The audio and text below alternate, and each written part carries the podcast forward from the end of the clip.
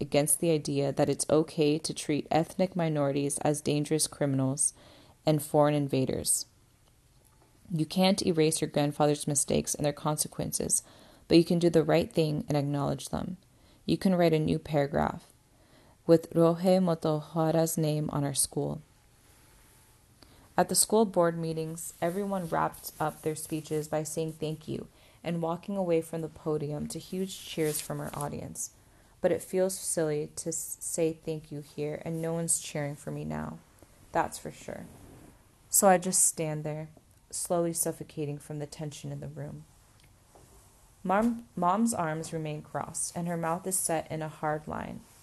Alice, at her desk, looks uncertain about what she should do. Trey just nods slowly. It's kind of horrible. Just when I think I'm going to pass out from anxiety, Trey says, Well, that wasn't very impressive. What do you think, Michelle? Mom nods but doesn't smile. I don't know what to do with that. I glance nervously at the others, but they seem as lost as me. Nikki comes to her senses first. So, she says, will you consider funding the name change? With a statement about why, maybe? I would love to give you a definite answer, Trey replies, but I'm going to have to table this issue for now and get back to you another time. I have a pretty important deal to negotiate upstairs, and I had to leave it to come down and listen to you all. Not that I didn't enjoy the break. Trey reaches out and shakes her hand, hands one by one and says briskly, It's been great to meet you all, but Miss Katsuyama and I do have a have to get back to our meeting. Thanks for dropping in. All right, guys, says Mom in the tone she uses when she's kicking me off my phone. You're done. She barely looks at me, and she doesn't even say goodbye before she turns her back and follows Trey through the double doors at the end of the path. Um, thank you for your time, Owen calls after them, and the rest of us barely have time to add our hurled thanks before two security guards appear and shepherd us out the door. Chapter 52 Once we get outside, I'm shaking so hard I feel like I might collapse in on myself. Emily gives me a long hug. You did great. I don't know, I say. I'm afraid to let go of her. I feel like she's holding me together. That was supposed to be our moment of triumph. And Trey just like dismissed us, like we didn't even matter. She releases me, and it's Owen's turn. It was our moment of triumph, he says, right? The others murmur their assent. You have the video? Missour asks Nikki. Right here, says Nikki, and I sent the email with her statement. He can pretend this was all his idea and look good, or we can tell everyone that we gave him the opportunity and he turned it down. It all feels like false hope to me, but I don't want to be a downer, so I smile and say they're probably right. On the way home with Owen, though, I can't hold back. This was a huge mistake. We never should have tried it. Did you see my mom? She's never going to forgive me. She saw you standing up for what you believe, Siege. She saw you being proactive and going after your vision. All the stuff you said she loves. She can't be mad about that. She saw me sabotage her goals and she saw me fail, is what she saw. Owen sighs and doesn't try to argue with me anymore, but he stops at Heart's Desire and makes me come inside with him. Hannah gives me a hug and a cup of coltsfoot tea for justice, she says. After a whispered consultation with her, Owen disappears into the storeroom and brings back three irises and a Monterey pine cone left over from our golf course caper all tied together with a ribbon. There wasn't any green pine branches, he says apologetically. The irises are for a noble heart, and the pine cone substitute means hope in adversity. His impromptu arrangement is clumsy, hopeful, heartfelt, a lot like what we just did at McAllister VC. It's enough to win me over, but I have my doubts about anyone else. 53. I spend the rest of the evening at Owen's house. I can't bear to face Mom after the way I flamed out this afternoon. To be honest, I don't know if I'd be able to face her if I'd totally crushed it either. When Owen finally drives me home at 10, all the lights in the house are off. We kiss for a while in the truck. Finally, he says, Time for you to go. Do I have to? I kiss his square jaw, his ears. Can't I go back home with you? Believe me, I wish you could. He gives me one more long, sweet kiss and pushes me gently away from him. Good night, Siege. I'll see you tomorrow. Reluctantly, I say good night and go inside to my room. I'm finishing up the last of some history reading when I hear a knock on my door and Mom appears wearing a Princeton lacrosse t shirt and pajama pants. You got a moment? she asks. I nod and she leans on my dresser and waits while I shut my laptop and put my history textbook away. Inside my skull, my mind is racing. Is she mad at me? Is she hurt? Is she going to tell me about Trey's decision? It was quite a stunt you pulled at MVC today, she says at last. That doesn't give me much to go on. I know, I say. I'm sorry, do you hate me? Of course not. Don't be ridiculous, she retorts, and I relax a little. Okay, I thought you might be mad at me.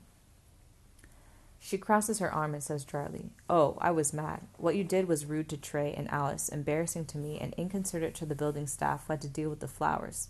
I spent a lot of time apologizing to a lot of people on your behalf. Not to mention it went directly against what I asked you to do.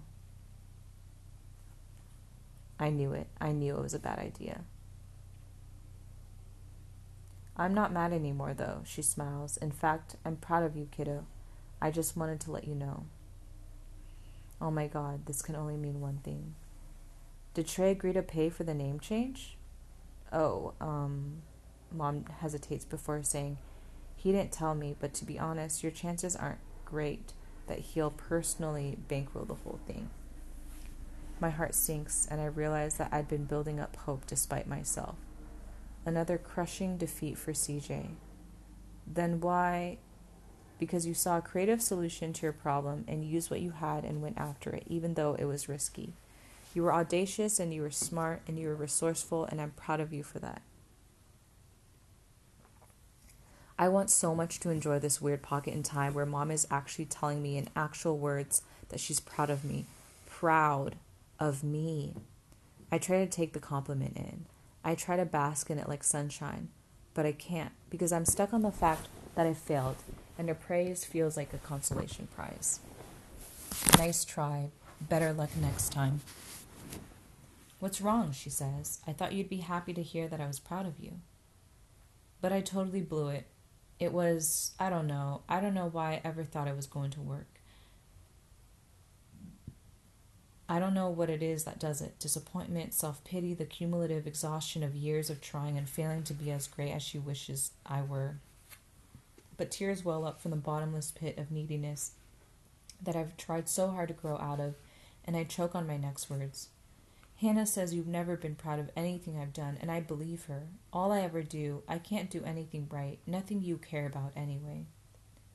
I realize that I sound like I blame her, and I'm trying to start a fight, even though I'm not. She came in here to bond with me and make me feel better, and I'm ruining it.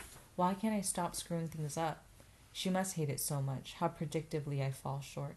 It must be torture to be so brilliant, so blazingly talented, so successful, and have to drag me shuffling and stumbling along behind her, unwilling and unable to keep up.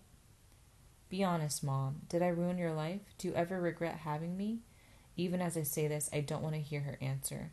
I'm so afraid, I can barely even look at her. And when I see her anguished expression, something around my heart squeezes so tightly that I wonder how it's still beating. Oh, Siege, you know I chose to have you.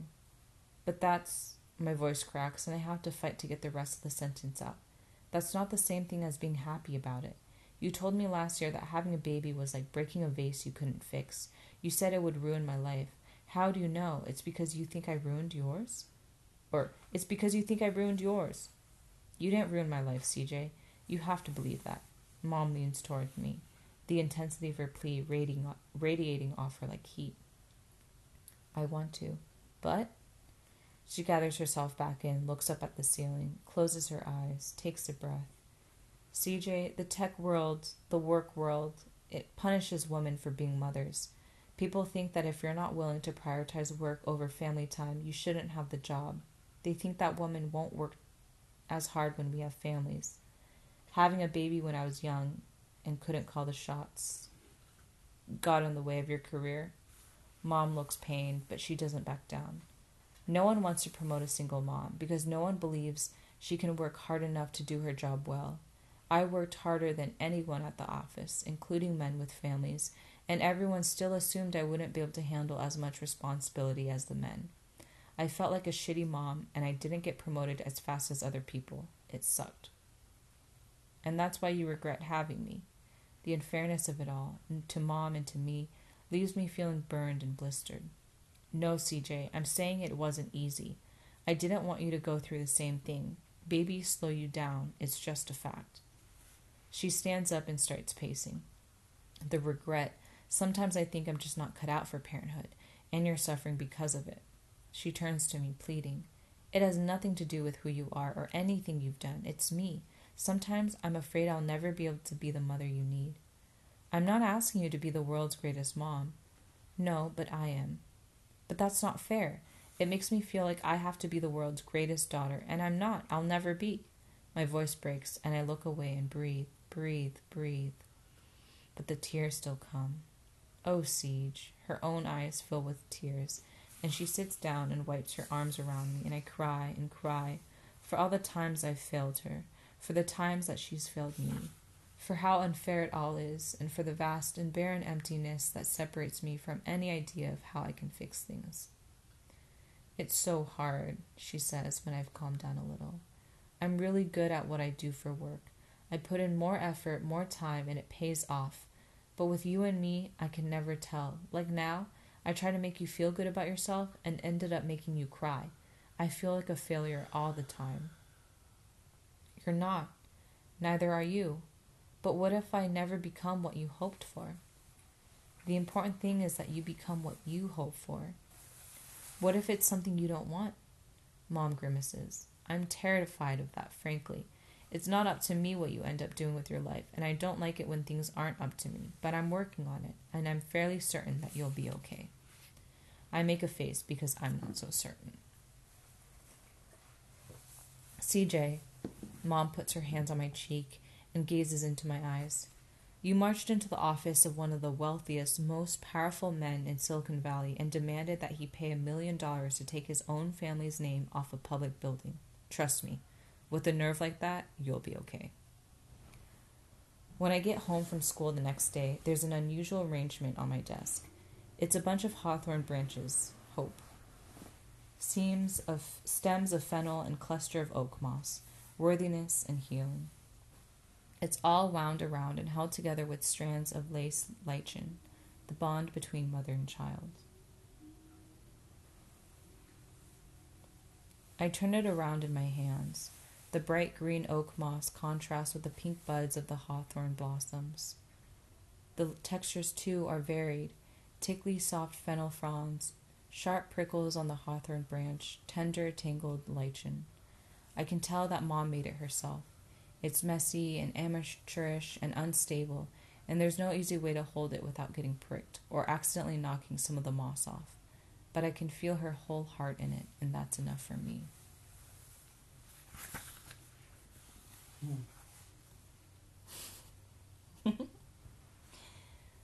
Baby, I love you.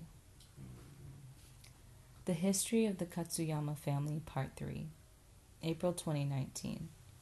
McAllister Venture Capital purchases Heart's Desire from Mimi and Hana Katsuyama.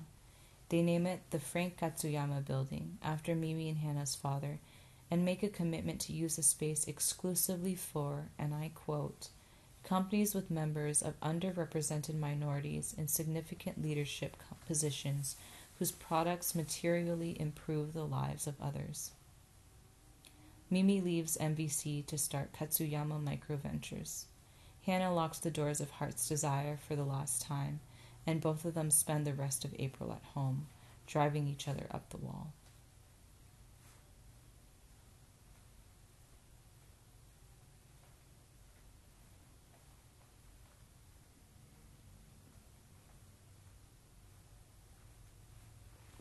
54. Brin's in the Mercury News again this morning, looking stunning in a midnight blue halter top gown sparkling with rhinestones. McAllister High School's first lesbian prom queen didn't bring a date, but she looks happy anyway, surrounded by a flock of hashtag winners, including a girl with a shy smile and a long chestnut braid woven with wildflowers. Looks like you had fun anyway, I say to Emily through a bite of chocolate croissant. There weren't any left in the bakery display case when we got home, but Tim came through with our secret stash from the kitchen. I did have fun. You and Owen should have gone. We had our own fun.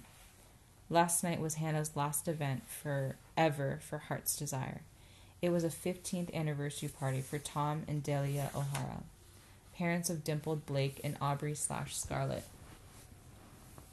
Owen and I stuck around and drank champagne and ate fancy hors d'oeuvres off silver trays and even danced a little bit. When Tom and Delia each stood up and made little speeches about how much they still loved each other after 20 years together and 15 years of marriage, I may have gotten a little misty eyed.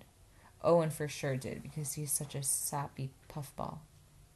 It was the way they smiled at each other that did it. It was definitely real. Em smiles and says, Maybe that'll be you and Owen in 20 years. Maybe not, I say. I may have adjusted my opinion, but that doesn't make me a whole new person. Okay, well, maybe that'll be you and Owen at prom next year. Maybe don't even talk about next year. We'll all probably have plans for college by then, she, she muses. Okay, really, stop now, please. I've already got my mom breathing down my neck about SATs and college counselors. I have a meeting with one this week, in fact. I shudder. I am not looking forward to it. But now you can put storm on your like list of accomplishments. You mean my list of accomplishments? Because it's just the one. Oh, you mean my list of accomplishment? Because it's just the one. Em rolls her eyes. Plus, the school board doesn't even vote until after I meet with this counselor guy, so it's not like I can say we succeeded. CJ, she's so easy to fool. I kid, I kid. I'm proud of us no matter how they vote. I bet I could even get Trey to write me a letter of. I'm not sure he'd recommend me for anything, to be honest. I don't even know what he's decided yet. A letter of something, anyway. He could talk about how I disrupted the nonprofit fundraising model. That would be cool, right? And there's and then and there's your flower magic business. Yeah, though I prefer to call it a youth-oriented independent floral design enterprise. It's defunct now that Heart's Desire has closed, but I'm hopeful I'll get work somewhere somehow. I've seen the architect's plans for the transformation of Heart's Desire into McAllister Venture Capital startup incubator. Our comfortable little painted brick store is going to become a sleek modern space with lots of stainless steel and glass. It'll be completely unrecognizable. But as Hannah pointed out, it will still be a place to increase the odds of people finding happiness. Or as mom put it once before I told her to speak English, a place to actuate the future and improve quality of life. I like to think of it as a place where people focus on possibility.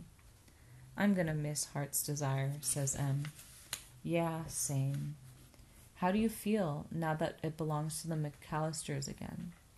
Sad, I guess. Hannah says it's fate. Flax, I think, automatically. Do you think it's fate? I've thought about this one. No, I say. Calling it fate makes it seem like there's nothing you can do to change a bad situation before or after it happens. But you can. You can't change a bad thing after it happens. But you can try to make things better now. You can make sure it doesn't happen again. People talk about starting over after they've made a big mistake or a bad choice in life. But you can never really start over. You can't fully reset. And I don't think you should. There's no point in dwelling on the past, but you can acknowledge it and try to make things better. Or try a new way and know that this time will be different.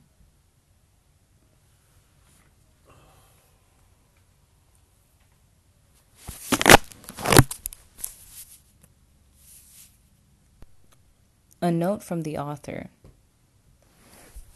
Sometimes a new discovery can transform a story you thought you understood and make it come alive in ways you don't anticipate. A few years ago, I learned that my Japanese Canadian uncle was named after Mackenzie King, the prime minister who would eventually order all Japanese Canadians to be sent to internment camps during World War II. How had my uncle felt, I wondered, as he entered the gates of Tashme internment camp at 12 years old bearing the name of the man who had sent him there. How had he felt decades later? Because I couldn't stop wondering, I wrote this book. This Time Will Be Different has changed quite a lot since its early drafts, but the questions driving it have always been the same. How are we affected as victims and as perpetrators by the failures of the past? How do we measure the harm done to us as individuals and families and as communities? How do we decide what to let go, what to forgive, what to carry into the future? I hope this book has made you laugh and cry and fall in love. I hope that it will spark conversations about taking a closer look at our personal and collective histories, how to take responsibilities for those histories, and what it takes to move forward. And as our public discourse sounds increasingly, disturbingly familiar, I hope that CJ's story will inspire us all to make sure that this time really will be different. Misa Sugiura.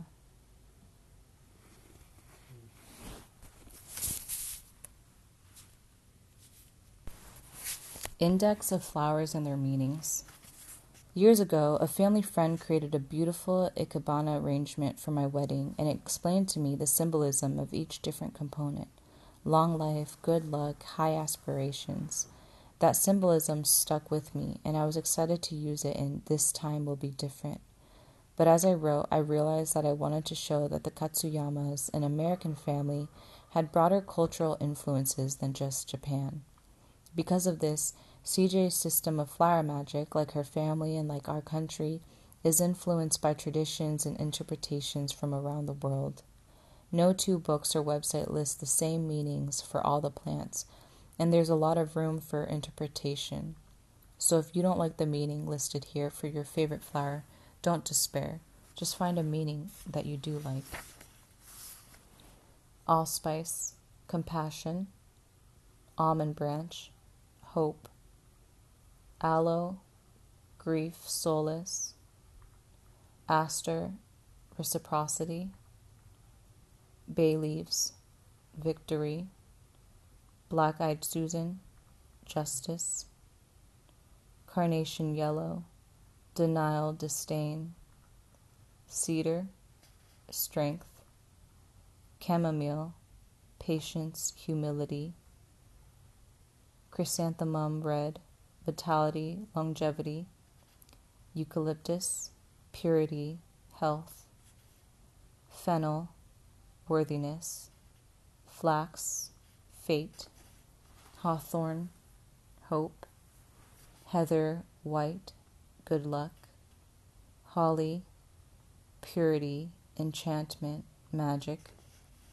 hydrangea, pride, fragility, iris, noble heart, eloquence, ivy, friendship, fidelity, jade plant, prosperity, luck, jasmine, eloquence, juniper, resilience, hope in adversity, larkspur, infidelity, lichen, lace, bond between mother and child, lilac, early love, memory lilac primrose, confidence, lily calla, sophisticated beauty, the national flower of Ethiopia, lily Chinese, fertility, lily tiger, prosperity, passion, pride, oak moss, healing, orange branches, sweetness, palm leaf, fate or fame, pansy, think of me. Peony pink, romance. Peony red, nobility, good fortune, fertility. Pepperberry, healing, protection. Pine, pine cone, long life, hope, and adversity. Rose leaf, hope. Rose, pink, friendship. Rose, purple, enchantment. Rose, red, love rose, white, self worth, rosebud, pink, new love, friendship, sage, health, long life, southern wood, wit, charm, star of Bethlehem, reconciliation, stone crop, perseverance, sunflower, false pride, violet, blue, love, fidelity Violet, white, take a chance on love. Water lily, purity.